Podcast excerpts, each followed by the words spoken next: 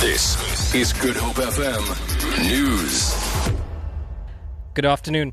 Chairperson of the SAA board, Dudu Myeni, says some senior executives are derailing her plans to transform the airline. Myeni said this during President Jacob Zuma's visit to the SAA headquarters in Kempton Park yesterday. There has been growing calls for the sacking of Myeni, who is perceived to be close to the president. Boardroom squabbles over bad corporate governance and the national carrier spiral, spiraling debt has led to the resignation of several board members and senior executives. The airline has been unable to table its financial statements for 2014 and 15 in Parliament due by August last year because of auditors' concerns over lack of cooperation and accountability on the airline's spending. Myeni says she is a victim of a racist campaign to discredit her. Very rife at SAA. It's a big issue.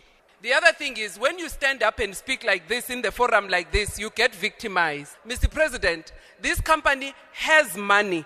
It will continue to operate without government guarantees in the near future.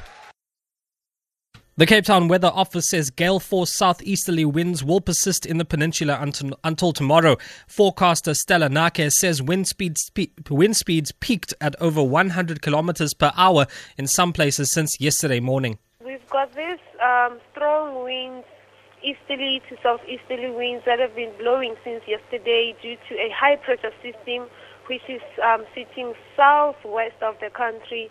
We had a look yesterday. There was a period where Cape Point was um, gusting up to 120 kilometers per hour easterly winds, but everything is dying down as from tomorrow morning. 12 people have been arrested on Western Cape roads for various offences this weekend. Provincial Traffic Chief Kenny Africa says seven people were nabbed for drunk driving while five taxi drivers were arrested for road offences. He says there were also some deaths.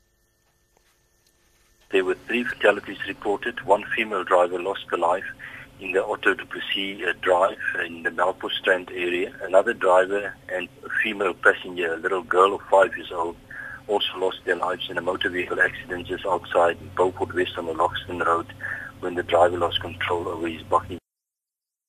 National Council of Provinces chairperson Thandi Modise says the constitution sometimes creates problems when it does not warrant them enough power to hold executive accountable. She was speaking at an event to commemorate the 20th anniversary of the South African Constitution currently underway at Constitution Hill in Johannesburg.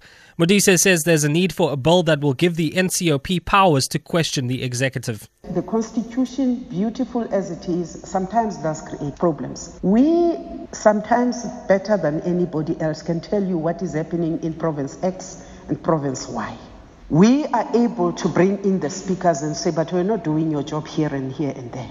But we do not have the big stick to bring the executive to account. For Good Hope FM News, I'm Shay Peterson. He started running it.